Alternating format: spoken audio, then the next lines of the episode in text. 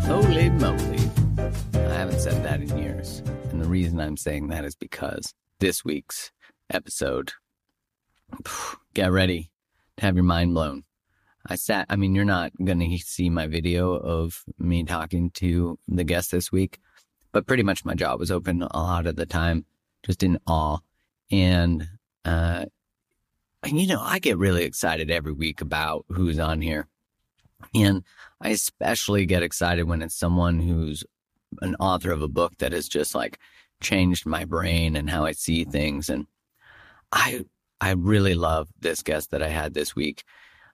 I read his book got recommended to me about two years ago, maybe two and a half. And I remember reading it and thinking like, why doesn't everybody know this? Why don't we all talk about this? And think about that, two thousand sixteen. So I read it in two thousand seventeen. And the conversations that we're having are about today. Uh, the podcast episode is about inherited family trauma, just inherited trauma. And that is a fairly normalized conversation now in, you know, the world of psychology and development and relational patterns, and why we do what we do is really looking back at our inherited trauma and our inherited patterns. And I mean, this was pretty new to the main psychological conversation when his book came out. And he's been doing this work for, I believe, over thirty years. So this conversation was so incredible, and I can't wait to hear the nuggets you get from this and just like how powerful this is for you, because it was super powerful for me. The stories he tells and the examples he gives, I mean, gosh, I know you're thinking like, get to it, yo, Groves, come on, chop, chop, speed it up. Don't fast forward me. I know you have that button. Don't do it. So before I welcome uh, Mark Wolynn, He, uh, before I do that, I want to ask an, uh, a favor. If you could go to wherever you listen to this podcast and give it five stars and a written review, that's so helpful for me. And you know what? I'm going to now just go to the podcast because we're ready to rock and I'm super excited. So without further ado, here's Mark. And Mark, you know what I'm, you get, yeah, okay. Hello, and welcome back to another episode. I am super excited to introduce to you today Mark Wolynn. And it, this is coming from a very personal place in that I found your book randomly through a friend who recommended it because I was talking about just some family stuff when I was looking at my family tree. Yeah. And my good friend was like, you have got to read Mark's book. And it, for those of you listening, it's called It Didn't Start With You: How Inherited Family Trauma Shapes Who We Are and How to End the Cycle. So welcome. I'm so excited you're here. Thank you, Mark. I'm really glad to be here. Yeah, so I feel like talking about inherited family trauma and inherited wounding is now become um, a very top-of-mind topic. Uh, but when you're an O G, you're an original gangster in this world. You when did when did you publish your book? Uh, the book came out in April of two thousand sixteen, and you know the reason I even wrote it is because there was nothing out there on the topic, and we all live with this mystery that we can't explain. You know, we have these uh, unexplained symptoms, uh, fears, anxieties, depressions we never get to the bottom of, and we, we never think to consider that this could be bi- biologically inherited from our parents and grandparents. We we have the symptoms that we think are ours, and we just think we're wired this way. Mm-hmm. Uh, but we're basically inheriting the stress response, the stress responses uh, to traumatic events that our parents and grandparents have experienced, and we we rarely make the link. So I wrote this book. I was very excited about putting it out there, and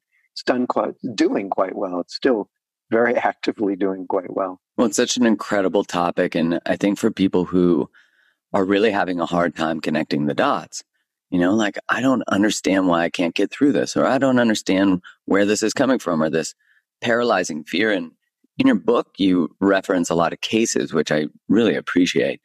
Um, because it gives us just a window into that world and what it might look like. So for someone who is dealing with sort of anything, how how would they identify that it's inherited rather than something from current, you know, experience? Right. You know, we can be born with a feeling. And as I said earlier, never think to separate it from ourselves. You know, a, a depression that we've had so long, we think it, um, it it's it's part of us. But there are also signs, um, signs of inherited trauma. Uh, we can experience a trigger event, maybe an age, uh, or, you know, we reach a certain age and all of a sudden we start experiencing some symptoms or an anxiety, or we leave home for the first time and we find ourselves sick, or, or even w- we get married and, you know, life goes great up until this marriage, but all of a sudden we find ourselves married and, and we're in this stuckness. I remember I had these three sisters I worked with one time. I mentioned them in the book. They were from um, uh, an Arabic culture, maybe Lebanon or Iraq, I forget. But uh, the one sister came to me and said, you know, I love my husband. I knew he was the right guy. But as soon as I married him, I felt trapped. And I've been feeling this trappedness. And I, I can't explain it. I, I just, my skin is crawling. Mm-hmm. Yet I love love this man. And you know, we looked back in her history and we saw that both grandmothers had been given away at age nine and twelve as child brides to these much older men in their forties and fifties. And um, it was so interesting because wow. it expressed differently, Mark, in each of the sisters. The, the other sister, um, she married a man just like her grandmother's, thirty years older. And her other sister would never get married at all. Uh, lest she had this feeling of being trapped. So, you know, what I've learned, what I've been learning is there are these signs, telltale signs, yeah, that, that we never connect. Um, for example, we, I'll give another example. We reach a certain age, maybe the age is thirty, and it's the age our grandma became a widow, and she never married again. Or thirty, around thirty, low thirties is when our parents separated. And again, we don't question. Our relationship's going fine, but as soon as we hit the trigger age, we look at our partner and we say, you know, he or she doesn't do it for me anymore, without thinking that this is connected to the previous generations. It's not just ages, it's uh, certain milestones or events. Like I mentioned before, we get married, or, you know, another one is maybe we move to a new place and we don't think about it, but as soon as we make the move, we're feeling funky or, or, or depressed, without ever connecting that our parents or grandparents maybe were persecuted and forced out of their homeland. They lost their homeland. And just our moving into a new place has um, created this trigger event, which recapitulates, re- re-energizes the old traumatic anxiety that is passed forward. Do you think, because those are all such fascinating experiences that unconsciously are causing some sort of disruption in our lives, and then, if, as you were saying, we sort of place it on the event, but not on that there's an unhealed historical pattern. Do you think that those unhealed historical patterns that show up, do you think that they sort of live in the ether of our D N A, or do they, or they, or they, um, I don't want to say simply because it's not simple, but are, or are they patterns of experience that we've observed, um, that or or we've heard about, that then show up in our experience and we've never seen anyone resolve something like that? Or do you think it's a bit of both? It's such a great question. And, and this is really the direction where science is going right now. They're trying to, here, let me let me start back with, with science. Yeah. Um, so when a trauma happens, physically, it changes us. Literally, it causes a chemical change in our D N A. And, and this can change the way our genes function. And, and sometimes for generations, multiple generations. Technically, uh, there'll be a traumatic event.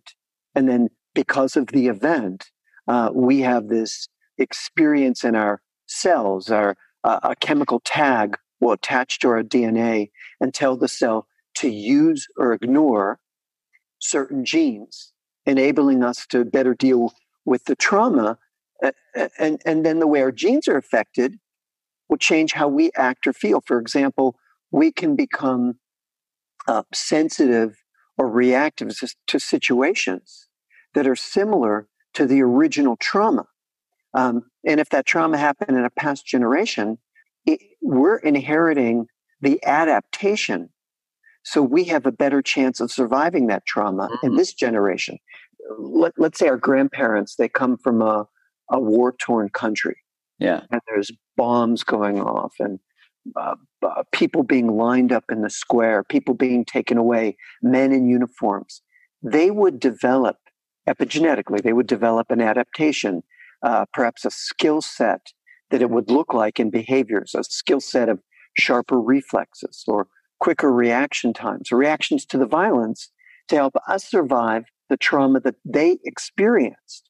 The problem is, is we're also inherit, inheriting a stress response with the dials set to ten, and we're constantly preparing for this war or these soldiers or these men in uniform or this catastrophe that never arrives. And we don't make the link that our anxiety, our hypervigilance, our depression, our shutdown is connected to our parents and grandparents. We think we're just wired this way. And so your question is, is it science? Is it genes? Is it epigenetics? Or is it learning? Is it a learned environment? So what they're doing now is we're able to study mice because mice and humans have a similar um, genetic makeup. So ninety over ninety percent, I think it's ninety-two percent of the genes in humans have counterparts in mice, with over eighty percent being identical. So huh. what they're doing is they're able to traumatize or cause adversity to mice. They can't do that to us. It's unethical. Yeah. Well, it's kind of unethical to do it to mice too, but, yeah. they're, but they're doing it nonetheless. They, what they do is they cause loss or forced separation with the mice. And then they look at the effects, and they can see that the effects can be observed for three generations with these epigenetic mechanisms. One of them is D N A methylation. Uh, another is histone modification. Another one that they're focusing on right now is small non-coding R N A. These are R N A molecules that attach to messenger. These are the non-coding. So R N A is made from D N A. And the and, and it, it it turns it's like an information uh, molecule that turns that, that makes proteins attach, and this turns genes on or off. Um, but these small non-coding R N As, what they do is they attach to the messenger R N As. They either augment the production of proteins or limit the uh, production of proteins, thus turning on or off genes that will be helpful or not helpful. So that's the science. And what they're doing is they're traumatizing mice by either separating them from their mothers or, and or I should say, stressing out their mothers, freaking out their mothers by dropping their mothers in waters or water or, or putting them in glass tubes to make the mothers anxious.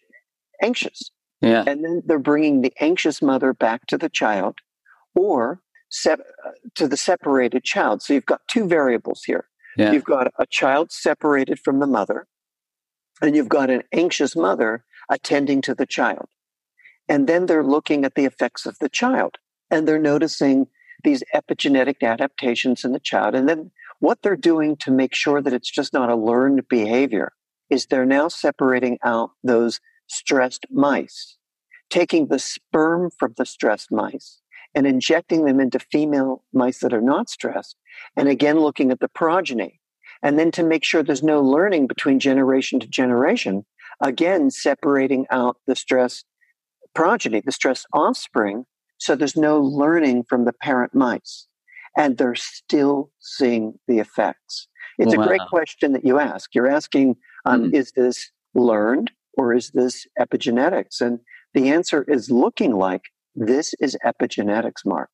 Wow, that's crazy, because I think of, so within that sperm is some sort of survival tactic, some epigenetic information. Yes. Saying, when this combines with whatever egg, alert, alert, we are yes. going to have a scary environment. You talk about that in, one of the things that blew my mind in your book was talking about how when a mother is growing up in or in some form of war-torn country and is pregnant and pregnant with a daughter, and you talked about how the eggs turn into uh, or the cells that turn into eggs turn by like week nine or something in the daughter. So you have three generations of mothers in one um, female. And so it, it, what is, I guess what's so fascinating for me in this is I never thought of the male being like the sperm. I always thought was, you know, living and dying and not containing this information. It made sense that a daughter would be born. I mean, I never knew that before I read that, but that a, a child would be in utero and being prepared for the environment. That makes sense when I learned it. Yeah. So um, te- technically, so when grandmother is five months pregnant with our mother, the egg that will one day become us is already in our mother's womb inside our grandmother. That's insanity. So, so we, you know, we're speculating, of course. Yeah. But, you know, you're looking at three generations sharing the same um, shared biological environment. Uh, and now studies are mostly leaning toward looking at sperm rather than the egg, because it's easier to track the sperm's influence on the fetus. It's more complicated to look at the egg's influence. So most of the studies right now are looking at the ma- male line, but in the book I talk about, you know, trauma is an equal opportunity employer. So in the book I talk about st- stress uh, from the mother, st- stressed mothers and stressed fathers can equally affect sons and daughters. There's a recent study in um, Journal of American Medicine Psychiatry, JAMA Psychiatry, that followed mothers who suffered trauma as children. And they found that their daughters were likely to struggle with depression and bipolar disorder. And now there's a recent Tufts University study that looked at human, you know, these are human studies. These aren't my studies. Mm-hmm. It looked at humans, men who suffered trauma as children.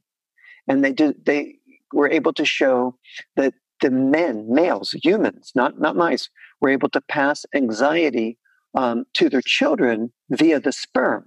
And not only that, but this is the first study to show that the human sperm mirrored the same changes, the same non-coding R N A molecules. That's the genetic material that regulates gene expression as the sperm as mice that were traumatized as pups. So yes, as you said, uh, our fathers can deliver a stress response via the sperm, and our mothers are also carrying insults to the egg that um, she she could have experienced generationally or in her mother's womb.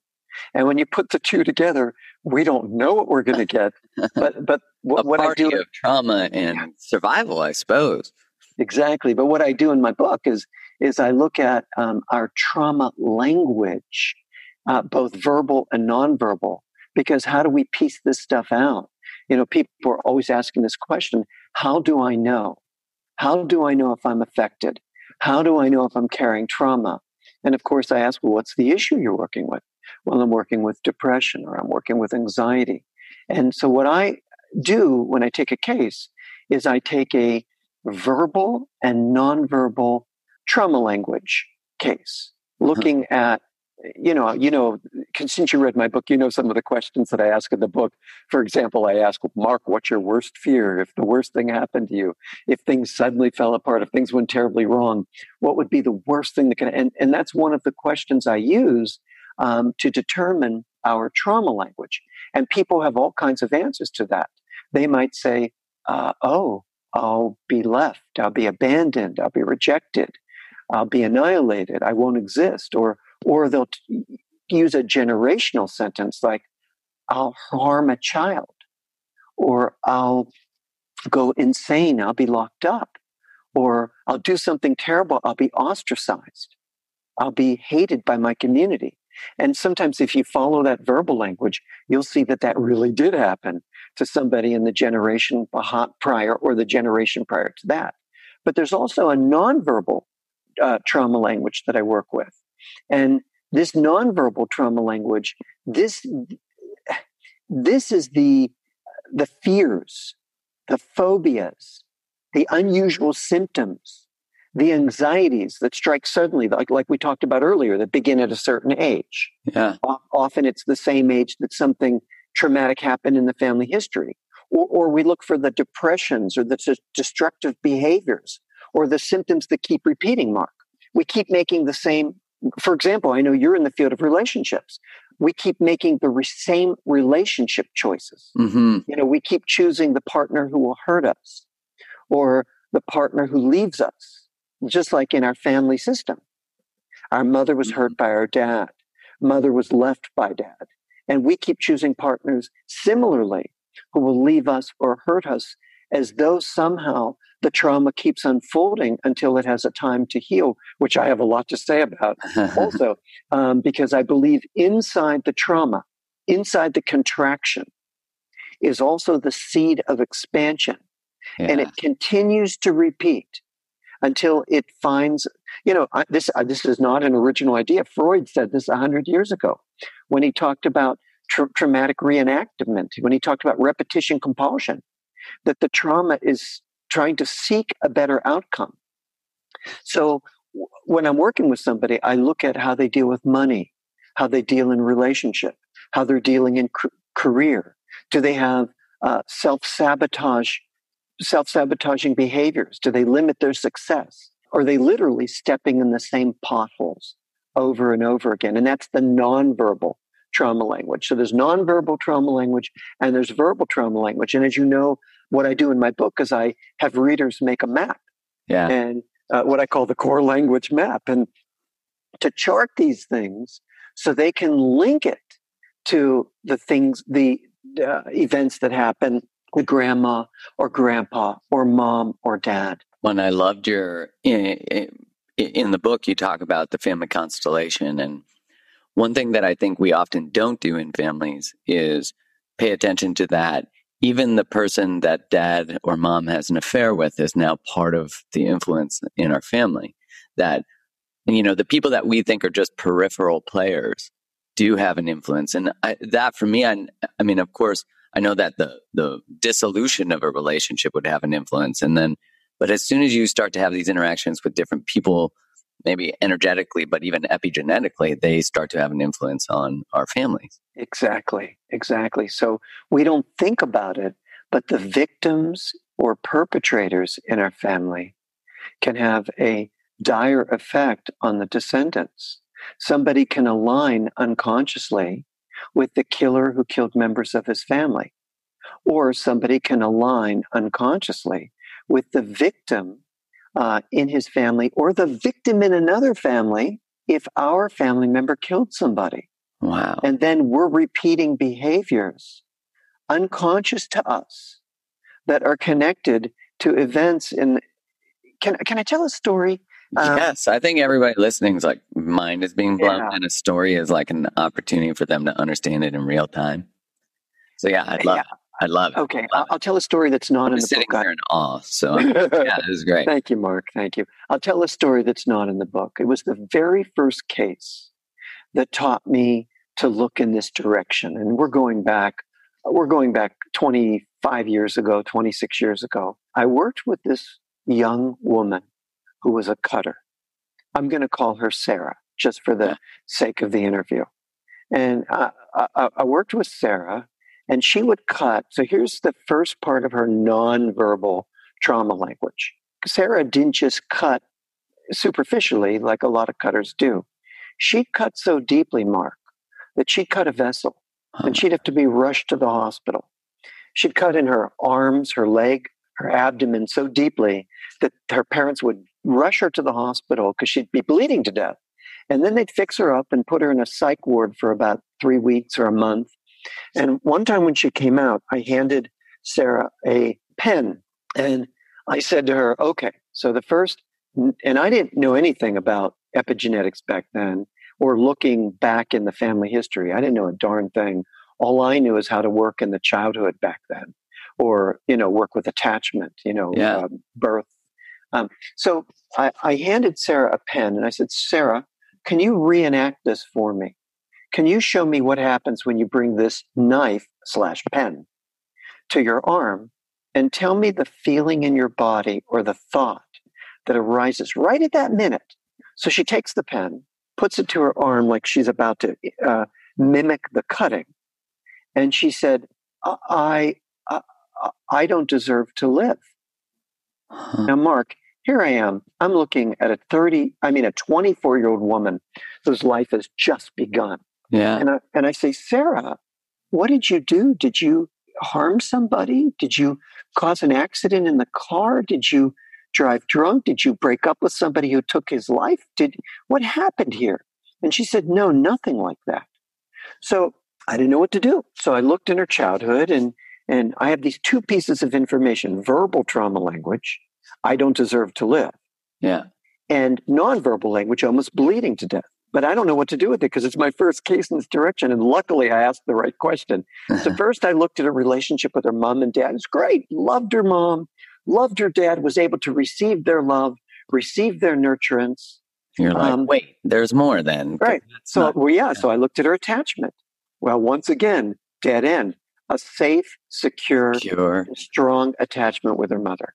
Wow. So luckily, I said the question, uh, Sarah, tell me about your grandparents. And boom, she drops the bomb. Her grandmother was driving the car drunk. She was an alcoholic. And, and next to her was Grandpa. She crashes into a pole. Grandma lives, but Grandpa goes through the window and gets cut, lacerated on the glass, and bleeds to death before the ambulance arrives. And in that moment, the whole story unfolded, because who would who would feel that they didn't deserve to live? Yeah, grandma, right away. Yeah. yeah. So in that very moment, I went, oh, oh. She was identified with Grandpa in the cutting and bleeding out and nearly bleeding to death as a way to bring him back into the family, back into remembrance. And she was feeling the feelings of the grandmother that I don't deserve to live. So I, I, I did an easy session with her. I put footprints of her grandmother and her gra- that's something I do when I work one-on-one with people. I use these rub, foam rubber footprints out on the floor, and had her close her eyes and see. I had her look at the footprints. There's your grandmother. There's your grandfather. Close your eyes and see them, even though she never met either of them because they were dead by the time she was born. And she said, hey, Grandpa, I cut and ble- nearly bleed to death. And I've been doing this for years. And I never realized that somehow this was connected to you, and that I've been remembering your trauma by bleeding to death. Oh, Grandpa, this is terrible. And I, and I said to her, what's he showing? What's he doing? What's he showing you? What's he saying? She said, he doesn't want me to do this anymore. Hmm. He said that every time I feel like cutting, just to find that feeling in my body and breathe out to him. It was awesome. Wow. So she does this, and she stops cutting. And, I, and then I, she also uh, looked at her grandma and said, Grandma, I feel like I deserve to die, but I know it's not me. That the name of the title of the book, It Didn't Start yeah. With You, that this didn't start with me, that I that this isn't me, Grandma. It's not me that deserves to die. It was you. And every time I feel this, oh, you want me to breathe this feeling out to you too. And she does. And she never cuts again. But I wasn't stopping there. I had her bring her father in, because those were his parents. And I said, Sarah, that's not her name. I said, Sarah, sit over there, and I'm going to work with your father to bring his father and mother back into his heart, because he was angry at his mother, so he blocked the love. Yeah. And he couldn't think of his dad without thinking of his terrible death. So I did a session with his father to help regenerate his love for his parents while Sarah watched it. And it was so beautiful. At wow. the end of the session, the father turns to Sarah and says, you know what? You leave this trauma with me. I'll take care of it. And I'll take care of you. And it was it was awesome. She wow. never cut it. I got shivers. That is beautiful. Yeah, yeah, yeah, yeah. There's, um, I mean, I, I think what, for people listening, I think one thing that is really powerful about that is, and the, the distinguish one thing I want to delineate or understand is Sarah didn't know that story. She, okay, so a lot of people don't know the story. Sarah did know the story. A lot of times I'm telling people to go home and ask their mother and father if something like this ever happened. Sarah did know this story, but it wouldn't have mattered. If she didn't, I would have heard the words, nearly bleed to death, and um, I don't deserve to live. And I'd say, go home and ask your mother. Yeah. If someone nearly bled to death or did bleed to death, and someone who felt they didn't deserve to live, and she'd have come back with the story, wouldn't have mattered. Wow. Because you have also the case in um, one of the first cases you talk about in your book is the young man who dies of hypothermia. Or sorry, right. He doesn't die, sorry. But he speaks to that he can't sleep through the night. Exactly. He he wakes up in the middle of the night, uh, starting after his nineteenth birthday. He's fine at eighteen. But at nineteen, he wakes up shivering and freezing and puts ten blankets on and can't sleep and doesn't know the story about his father's brother, who died at nineteen checking the power lines up in Yellowknife, which is yeah. in the nor- northern territories of Canada. So what happens is he goes out one day to check the power lines and he loses his way back in a blizzard and he dies. And at eight, the same age, nineteen, this boy starts shaking and shivering and freezing. And, and and then I told him to go home and ask his dad. He finds a, or it was his mom's brother, I think, and to go home, or I forget now. Gosh, I forget whether it was. It was his mom's brother. Mom's brother. That. Good, good, yeah. good. Ask his mom. And and so the mom tells him the story, and it was awesome. So he, so we wow. worked with the story. I did the same thing. I put footprints out for the uncle uh, in the in the office, and I said, close your eyes and tell your uncle what's been happening to you. And, he, you know, he's crying. He's saying, I'm freezing. I can't sleep. I've had terrible insomnia. It's just terrible. And then I said to him, tell your uncle these words. And this is what happened to you. And, you know, it's kind of the first time he makes the connection, even though yeah. he knows the story. And this is what happens to you. Oh, that must have been a powerful moment. Yeah. And then we, I do this intervention with him. And, and then he, you know, it, it, it heals it. But that's the that's the crazy thing. We're walking around with symptoms we can't explain, and, and it, it, they're explainable once we do our homework, once we peel back the layers, the, unveil the curtains, and start asking questions about our family history. You know, that's why in the book I ask people to do a, a family tree, a geneogram. Yeah. Actually, what I call a traumagram. A because traumagram, we have to, yeah. Because we have to look at the traumas in our family history going back three generations. Because that's what the epigenetics um, science tells us, that this stuff can live in our bodies as stress responses for three generations. Yeah, the your book, I would imagine, in some ways, does ruffle a lot of things or like create a lot of, because um, when you think of traditional psychotherapy or psychology, was there a lot of thought on epigenetics and the influence in that like three generations ago? Like, was that an accepted theory? It's a brand new field. So yeah. science, psychology is now changing. You know, I write for Psychology Today, some articles, and my book, uh, you know, it won the Silver Nautilus Award in Psychology. So it's changing the way we think in psychology, that we no longer can ignore the traumas of generations past. We no longer can. Um, it's very much part of our history, our template, our the blueprint. Mm-hmm. And as you mentioned, as you mentioned earlier, it's not even just our mother, father, grandmother, grandfather. It can be uncles, aunts. It can be perpetrators who harmed our family. It can be victims of our family. It can also be former partners of the parents. See, um, here, I know you work a lot with relationships. Here's a common dynamic. Dad has a fir- first wife or uh, a, uh, a a woman he's engaged to. And she believes they're going to get married, or the wife's, and they have a child, whatever the story. And all of a sudden, Dad's tired of her, dumps her, not interested in her. And he he meets our, mo- our, our mom, and he marries our mom. And, you know, and they have us, you know, mm-hmm. son or daughter. But the first wife and the first child don't do well. They struggle emotionally. They struggle with money. Maybe the first woman doesn't trust men anymore, never gets married again. And then, the, let's say a female, unconsciously identified with the first wife, can't have a relationship. Every time she goes to have a relationship, she doesn't either find somebody who hurts her or doesn't trust them to stay with her, mm-hmm. connected to the first. I had this interesting case, which which which uh, I'll tell is a very interesting case. It's a short case. I had a woman come to me one time who said, I hate my husband and I hope he dies. And I said, wow, those are some wow. strong words. Yeah. Those are some strong words. Why don't you just um, consider separ- couples therapy? Is yeah, couples therapy yeah. or se- separating or something. Yeah. She said, I can't leave him because one of our children will die. Now listen to the interesting wow. language, right? Yeah. Isn't that interesting? Wait a minute. One of our children will die? What's that about? And because now she's given me trauma language. Yeah. And then I said, what did your husband do? She said, at breakfast, he sits and reads the paper. You know, what she's a, she's yeah, she's, she's She's gritting her, she's gritting her teeth, and I'm thinking, wait a minute, that's not enough to hope he dies. What, what's the real story going on here? So I said, tell me about your father. Did he have a relationship before your mother?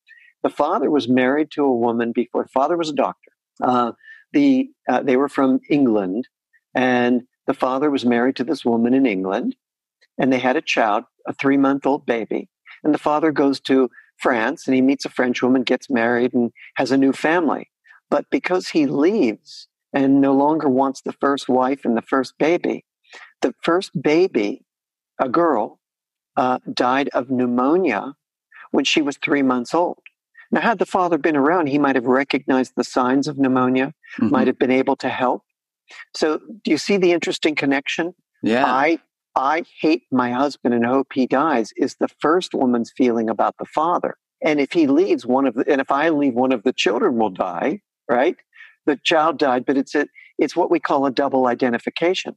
The client was identified with the first woman and the first child, thinking that if she, that now she hates her husband the way the first wife hated her father. Yeah. And she can't leave lest uh, one of her children die, which is really what happened when the first, when the father left, the child died. You get it? Wow. Yeah. It, it's so convoluted, but so easy to, to, tweeze out once, once we have connect, the trauma. Yeah, once you connect those dots, right. What is the response that someone like, like what was her response to that? Did she, did they use the footprints and then the... Mark, Mark, it was beautiful. She, we're in the session together and she looks at me and says, you mean I, I don't hate my husband? So this isn't mine? She said, you mean I don't hate him? And which, and I said, no, no, this is, this is, you're, you're identified with the first woman and her feelings. They're still together. Wow. America, yeah, they're still together. She had to piece out which didn't belong to her. Which at that moment, I'm guessing what happens, and I've seen this happen in, uh, you know, in other work with people, that all of a sudden they realize that the bags aren't theirs, that they can just put them down. That Beautifully put, Mark. Beautifully put. The bags aren't theirs. They can just put them down. Yeah. And for me, like just uh, in reading your book, there was so much um, permission to look at things in a different way and, you know, recognizing patterns, like you said, looking at family systems and child attachment and what were your primary caregivers like, but to be able to bring it beyond that space, to allow more possibility, I think really gives a lot of people hope that, hey, imagine if this wasn't mine. Imagine if this wasn't. And then all of a sudden my struggle is not even mine. It's someone else's. And I, your work just does such a beautiful job of giving people permission to look somewhere else, to also make it not about them, which is, thank you. I think yeah. a different way of seeing things. Did your work, when you first started this work and you made that correlation with uh, Sarah, you know, in your first experience, and then as you picked up steam and you really were developing these theories and seeing all these connections, did it did it cause a lot of pushback or stir in the psychology community? No, I had a great teacher, actually. After I discovered that that these Uh, remembrances live in our body and live in the family history. Right around that time, I started to study the work of Bert Hellinger, who is the father, well, the, the mother of family constellations is Virginia Satir, mm-hmm. and the father of family co- constellations is Bert Hellinger. And so he, I would call him the father of family constellations. Yeah. And so um, studying with him really let the light, um, uh, uh, lit the floodlight. And um, then it became very clear.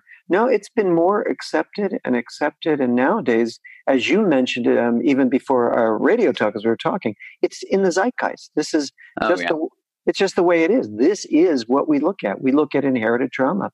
I'm so glad to have been one of the first voices out there that was um, screaming in people's ears. You know, we've got to look in this direction. Especially, well, it takes courage to be one of the first. You know, because you're you're treading a new path, you're forming new th- theories, you're producing new work. Well, well, you know, from my book, I had to. I lost my eyesight, right? I, I lost my own eyesight, and it came back. But it came back once I discovered uh, what the inherited trauma was, although I didn't know it was inherited trauma at the time. That's what sent me in this direction. I lost the vision, the vision in my left eye, and and I started to look for answers. And the answers led me to the fact that all my grandparents were orphaned in some way. They all lost their mothers when they were babies. And this wow. idea of losing the mother, uh, this break in the attachment, was heritable. And then I had a break in the attachment, of course, because it gets re-engineered. If it lives in the system, in the history, it often gets re-engineered. I had a break in the attachment with my mother. So I had inherited the feeling of being broken from a mother's love. I remember, uh, I think I mentioned this in the book, I remember being five years old, running into my mother's room, crying into her clothes, Um, that I'd never see her again when she would just go to the store. You know, I'd wow. be, yeah. you know, crying, oh, I'll never see her again. And you're crying into her scarves and nightgowns um, and, and smelling her clothes, thinking that the only thing I'd have left of her was her smell, which was the truth for my for, four grandparents. Yeah, as they, orphans. They would have only had the smell of their mother's clothes, who died young. And I remember sharing this with my mom, um, saying, you know, Mom, when I was little, I used to go in your, uh, before she died, I told her, um, I used to go in your room and cry in your clothes. And she looked at me and said, I did that too when my mother would leave the house. And my sister reading the book said, honey, I did that too when I left the house, when mom, wow. when mom left the house. So the family pattern, which was heritable, which was inherited, was this anxiety that we would be, uh, there's no, there's no mother there. That we're broken from our mother's love, that we're alone. And this anxiety, this aloneness was the real cause of my vision loss. And once I did the work around it, Mark, my vision came back. And it was awesome. Wow. So, and that's what led me on this quest to teach the the world. I work a lot with physical symptoms. Mm-hmm. Um, to teach us that it's that if we're constricted in some way, the pathway out probably isn't very far far away. We just have to peel back some of the layers. Yeah, I see that a lot in the, you know, the patterns that I see in autoimmune, in, yeah. you know, where I've had numerous clients who've had triggered R A at very young ages, rheumatoid arthritis, for people that don't know that term, where it's triggered from a significant emotional event. And usually a break in the bond with the mother. Yeah, so actually both of those are divorces of parents at different ages, one at five, which, you know, getting R A at five, yeah. um, being able to use pain in order to connect with mom. You know, yeah. Mom would take her to the hospital, blah, blah, blah, blah. And it's in, it's fascinating to start to make our physical manifestations, to correlate them back to emotional trauma, which you start to see, you know, the work of Biology of Belief from Bruce Lipton, yeah, exactly. uh, Joe Dispenza's work looking yeah. at epigenetics. And this field of epigenetics, the idea that we can in real time change our epigenetics, that in real time we can, through work like you're doing, be able to release emotions that are in there. And I, you know, for me personally, um, I feel like you're doing a lot of shamanistic work. Uh, you know, thank you. Like it is very shamanistic in that yeah. you're looking at the connections in a in a scientific way. And yeah, it, it's shamanistic in the sense that, yes, we need an intervention of sorts that is that is meaningful, or, or we won't pra- do the practice. But, you know, our your job and my job as clinicians is that we help our clients calm the brain stress response, yeah. whether whether we've inherited it or whether it comes from early trauma. And to do this, we need to have new experiences that are powerful enough to override the stress response. Yeah, to shift it, to re uh, yeah. recode it. So recode it, rewire it, recode yeah. it. And then we need to practice, as you know, from the work that you mentioned, we need to practice the new feelings and the new sensations associated with the experience. And that's how we uh, create new neural pathways. That's how we, we release feel-good neurotransmitters like dopamine and serotonin and GABA. That's how we stimulate new uh, feel-good hormones like estrogen, oxytocin. That's also how we change the way our genes function. And, For future and, generations. Yeah, yeah, yeah, exactly. Work. Well, and the and the, the work is out there with mice. They're able to reverse trauma symptoms in mice. So they take the same stressed mice. Yeah. And then they unstress them by putting them in positive environments. And not only did the behavior shift, but the fearful epigenetic signature is less likely to pass to future generations. In other words, it, it tames, it calms, it begins to nullify the biological stress response. And these experiences, these positive experiences, you know, like the ones I described Sarah had with grandma and grandpa, or, you know, the other cases I've mentioned, but they can be experiences of receiving comfort or support. Like Sarah could feel her grandpa saying, "Hey, I'm there for you now. Just breathe back to me."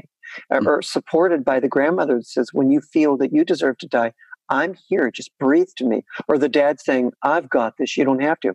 They can be experiences of receiving comfort or support, or experiences of compassion or gratitude, or, or, or practicing generosity or loving kindness or mindfulness, ultimately anything that allows us to feel strength or peace inside.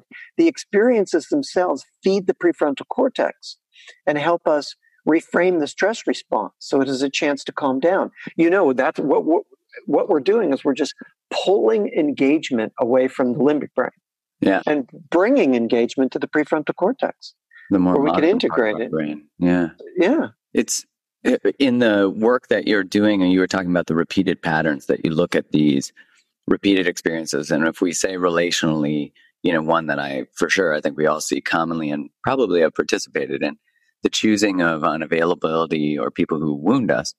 And I love that you said that within the pain is the wisdom. Within the trigger is the actual gold. Like the space, like I think of it as in every moment that triggers you is actually an invitation for mastery. Oh, beautifully, beautifully put, beautifully put. I think I post something that the seed of our, uh, oh gosh, I don't even know how I say it, but the seed of our expansion is located in the contraction. But the trauma itself, just like you said, the trauma itself is an invitation for mastery. I love that.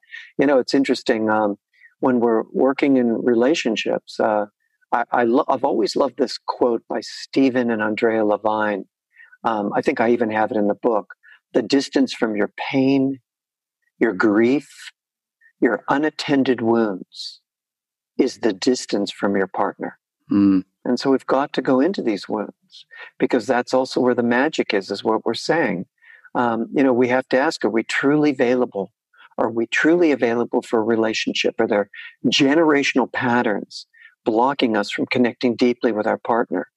Simple patterns, Mark. Mm-hmm. For example, if, if uh, let's say, a woman's father cheated on the mother or hurt or left the mother, um, it can be hard for the woman to trust her partner. Mm-hmm. Or if we haven't bonded with our mother, we can have difficulty bonding with our partner. These are so simple. Or if our grandmother, let's say, died in childbirth, she dies in childbirth. The women in the system can be afraid to get married and have children because unconsciously they know that getting married could lead to children, and, and unconsciously they could be they could die. And the men in the same system, Mark, could be afraid to commit to a woman because for fear that their sexuality could harm or kill their partner. Wow. Like all living in the nuances, you know, yeah. all this, all this like magical gold living in the nuances of the information that we think we've, I think in a lot of ways didn't know was so incredibly valuable to putting pieces together. I think for anyone listening, one, uh, thank you for your work. Thank you for coming You're on. You're so welcome. My I, pleasure. It's been, I've been sitting here just with, I mean, there's no video, but for those of you listening, my jaw has just been open, being like, whoa, whoa. Um, so thank you. You're so welcome. My pleasure. It's just, just a pleasure to talk with you, Mark. And uh, for the people listening who are going like, I want to figure this out. I want to put these pieces together. Like I've been reading book after book and I'm saying, go pick up this book. Uh, It Didn't Start With You. And how inherited family trauma shapes who we are and how to end the cycle. I'll make sure to link it out in the show notes. You also have some courses on your website. Did you want to share information about those too? Sure, yeah. Uh, come to my website. All sorts of good things going on, trainings and workshops. Uh, my website is w w w dot mark wolynn dot com. Perfect. And on there, there's information about Um, looking at your family, your tra- what is it called? A trauma tree? uh, a traumagram. But the yeah, traumagram. I, I have some questions there that people want to examine, both uh, family history questions and early trauma questions. And you have a relationship course too. So yeah, um, I'm excited for everyone to check these out. Mark, I, I know that you have like a, you know, a bunch of workshops coming up. So are those are on your website too? Yes, yes. Everything's Perfect. There, Mark. Thank you so much for your time. I'm I'm incredibly grateful. And I love that these books that I have read that have like shattered my paradigm of how I think, I'm now getting to meet the minds who've uh, written them. So uh, I'm eternally grateful. Thank you. Mark, thank you for having me on. It was a pleasure.